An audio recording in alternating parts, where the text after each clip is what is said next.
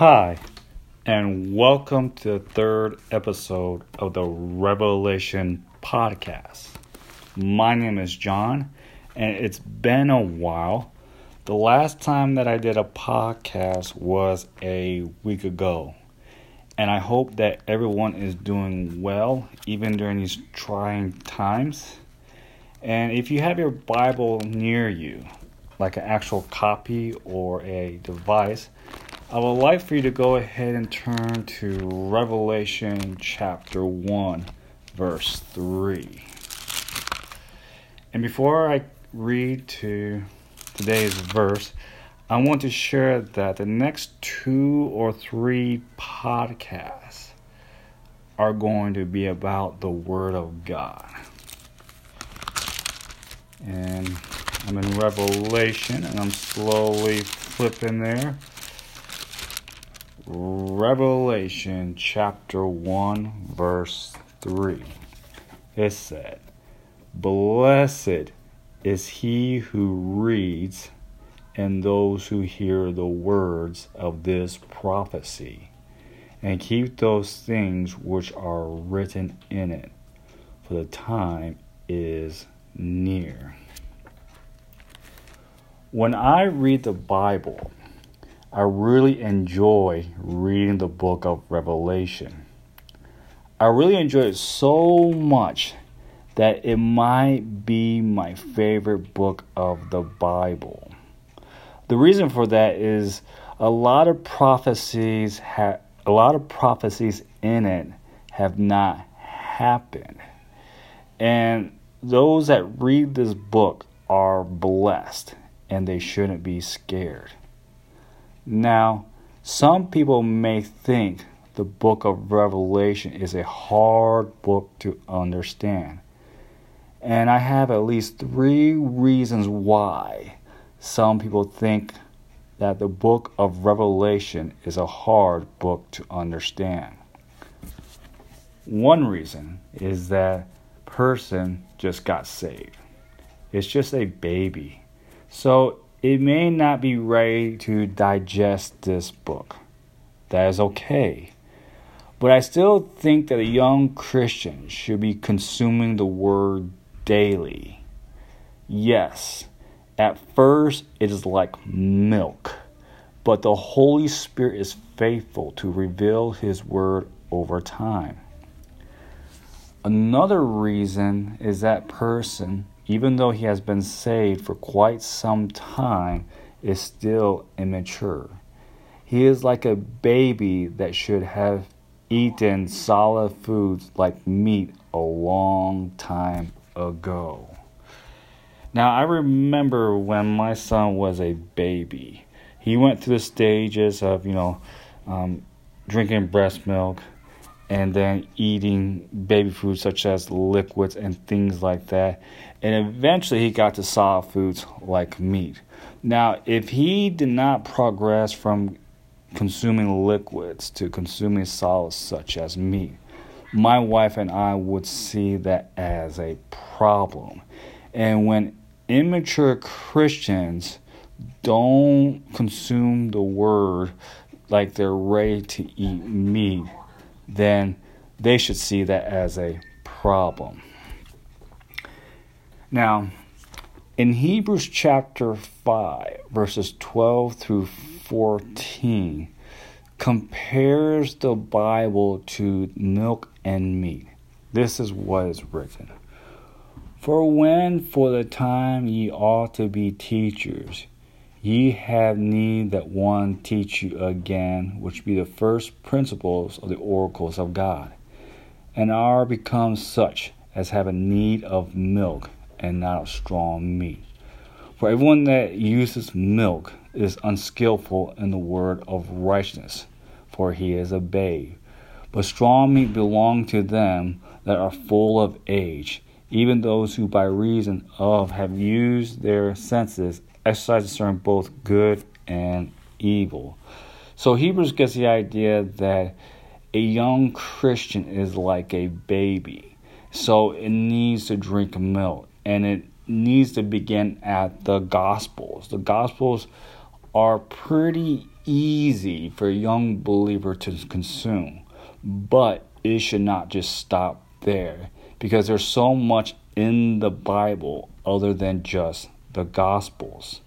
Now, the Christians that consume strong meat are the mature Christians that have faithfully studied the Word daily. So they are able to discern deeper things like the book of Revelation. So, Hebrews chapter 5, verses 12 through 14, gives us a picture of a young believer and a seasoned believer. For if you are an immature believer, then you might think that Nicodemus is a gum for smokers to help them stop smoking. In fact, Nicodemus it was a king of Babylon that took the Israelites into his home country of Babylon. Well, if you still think that Nicodemus is a gum for smokers to help them stop smoking, then you're like an adult that still drinks milk but has not matured enough to eat meat. In Hebrews chapter 5, verses 12 through 14, it describes immature believers and mature believers when it comes to understanding the Word. For those that barely study the Word is like babies that still drink milk. So, the book of Revelation will be hard for them to understand. So, the first two reasons why I think that people cannot understand the book of Revelation are they're a young believer or they're immature believer. And now I want to get into the third reason on why I think that the book of Revelation is hard for uh, is hard for others to understand. And that is they are not believers. The book of Revelation is hard for some because they are not believers. Now, in order to even begin to grasp the Bible, we must be truly saved to receive the Holy Spirit. But the Bible is for spiritual people. In 1 Corinthians chapter 2, verse 14 from King James Version, it says this But the natural man, in other words, the unbeliever, receiveth not the things of the Spirit of God so he will not accept the word of God, so he will not understand. And here's why. For the word of God are foolishness unto him, neither can he know them, because they are spiritually discerned. They don't have the Holy Spirit, so they cannot understand the word of God. Now, they may recite verses and get maybe some of it accurate on top of the surface, but they can't go deeply into the truth. This verse that Paul wrote reveals that the Word of God is for those that have received the Holy Spirit by being born again Christians. So the Bible, from Genesis to Revelations, is for believers. Now, the Bible can be a front gate to unbelievers that are seeking God, but those are seeking God, truly seeking God, and not just looking at just like a book that's a fairy tale or mythical literature. No, the Word of God is truth, and truth is only meant for believers. Now, earlier on, I opened from Revelation chapter 1, verse 1, and I want to go back there to see on why we should read the Word of God and understand it. Now, Revelation chapter 1, verse 1. I'm going to read it, and I want you to focus on the first sentence the revelation of Jesus Christ which gave unto him to show unto his servants things which must shortly come to pass. And he sent and signified it by his angel unto his servant John. Now, the first sentence in Revelation chapter 1, verse 1, tells us two things. Number one, it tells us who the book is. Excuse me. Excuse me. Social distancing. Anyways, Revelation chapter 1, verse 1 tells us who the book of Revelation is written to and why it was written. Notice John addressed, he says, the revelation of Jesus Christ, which gave unto him to show unto his servants. His servants are believers. So this book is not meant for unbelievers. This book is for faithful believers that study the Word of God as the Bereans did. And to see what I mean, I will read Acts chapter 17, verses 10 and 11. And the brethren immediately sent away Paul and Silas by night unto Berea who coming thither went into the synagogue of the Jews. These were more noble than those in Thessalonica, in that they received the word of God with all readiness of mind and searched the scriptures daily, whether those things were so. The Bereans studied the scripture daily, so they were able to see what Paul said about Jesus to be true. For true born again believers that study the Word of God daily will understand the book of Revelation. Now, going back to verse 1 to see what the purpose is for believer, and in that first sentence, we read the things which must shortly come to pass. That tells us that the purpose of this book is and that is to reveal to us what will happen so we can be encouraged that even though we will face tribulation that at the end we can rejoice. Our king jesus will come and he will bring us into his kingdom and he will defeat satan. That is the one that persecutes us day and night.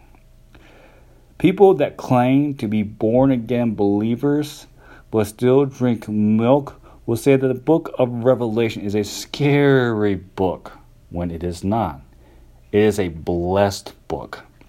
Look at verse 3 of chapter 1. Notice what it says first Blessed, blessed. It doesn't say scareth is he that readeth, it says blessed is he that readeth, and they that hear the words of this prophecy, and keep those things which are written therein. For the time is at hand. It does not say, Scared is he that reads this book. It says, Blessed. And I do not know about you, that does not sound scary at all. Whenever someone says you are blessed or I want to bless you, we most likely will not run away like that person is the boogeyman. We will not. In fact, we would receive that with happiness. And that is what Jesus wants his believers to be when they receive his word.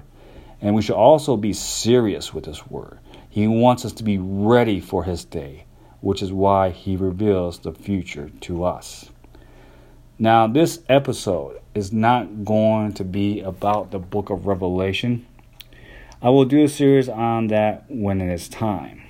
This episode is about how the Bible revolves around Jesus, so that when we when reading even in the book of Genesis or Psalms that we are looking for Jesus or we're asking the question of where is Jesus in all of this? And how is what I read fit with the rest of the Bible for me to see the right application of what I am reading? Now, I can say without shadow of a doubt that the Bible is my favorite book. That the Bible is my favorite book. I mean that. And not saying that because I'm a Christian. I mean that. And in my opinion, I think that it should be the favorite book of all born again Christians. They should not say that as something to say without meaning. I mean, when we talk about our favorite sports teams or movies, we get into it like excited experts. We will speak about the facts of our teams or movies. We will break those things down on why those are the best. We feel blessed by those things, but those things have no eternal value. Those things will perish, and we cannot bring our memorabilia into eternity with us. When we leave, if it's Christ's day has not happened yet, then it will go on to someone else. For entertainment and sports are good examples of us being experts over nothing. Now, entertainment makes us happy, but it also makes us miserable for nothing. Whenever a new TV series that we get into the beginning, we may get excited about it after season one. But season two was horrible. It killed our excitement. And now we are miserable. We want to find the Creator's house, to march there with torches and pitchforks. I mean, that creator is not leaving the house until we can all agree that the series is going in the right direction. Therefore, entertainment makes us miserable for nothing. Now, we feel miserable from reading the Word of God because it is like a sword.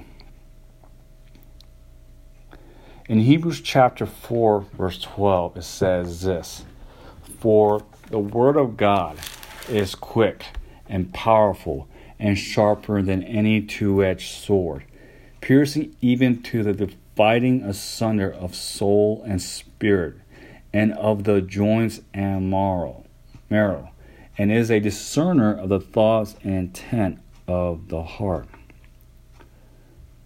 The Word of God is truth that cuts through us to our souls. Now, most people like truth until it makes us feel bad because it reveals something about themselves that they do not like. It is fair to say that when the truth reveals about us that we do not like, then most likely God does not like it neither. Now, the book of Hebrews compares the Bible to a sword. And a sword is a cutting tool that comes in all kinds of sizes. We see big ones like a samurai sword, and we see small ones like a scalpel that a surgeon uses to operate on someone to help them feel better with whatever is making them ill. Let's say you are feeling pain in your right side and you go see a doctor to tell him you might need to remove your appendix. Tell him that he might need to remove your appendix. However, this doctor does not want to cut you because he does not want to make you feel any more uncomfort. So, he keeps the truth of needing to operate from you to keep you from feeling any more pain. He just says that the pain will eventually go away. So you do not need surgery to remove your appendix. I mean, how would you feel about the doctor not wanting to give you an operation to save your life? I hope you will feel upset because you know that operation of removing your appendix will hurt after the surgery, but in the long term, your quality of life will improve by not having any more pain that comes when an appendix is about to rupture. For to get better with an appendix about to rupture, a surgeon must cut you to take out the problem. Now, the example of seeing a surgeon operate on someone with a scalpel to improve their quality of life. Let's see how now the example of a seeing surgeon operating on someone with a scalpel to improve their quality of life. Let's see how a sword that does cause pain can also be used to save someone's life. 4. The Word of God cause pain can also be used to save one's life. Like a surgeon that uses a scalpel to take bad things out of our bodies, God uses His Word to convict us on the things that are bad for us. So we have the opportunity to repent and be saved. His word reveals how we can be saved, which is why we are blessed when we read His word. So, blessed is he who reads. Now, in the next podcast, I will be continuing to talk about the Word of God. And I hope that you are enjoying this. And I look forward to doing it. And thank you for listening. And God bless you.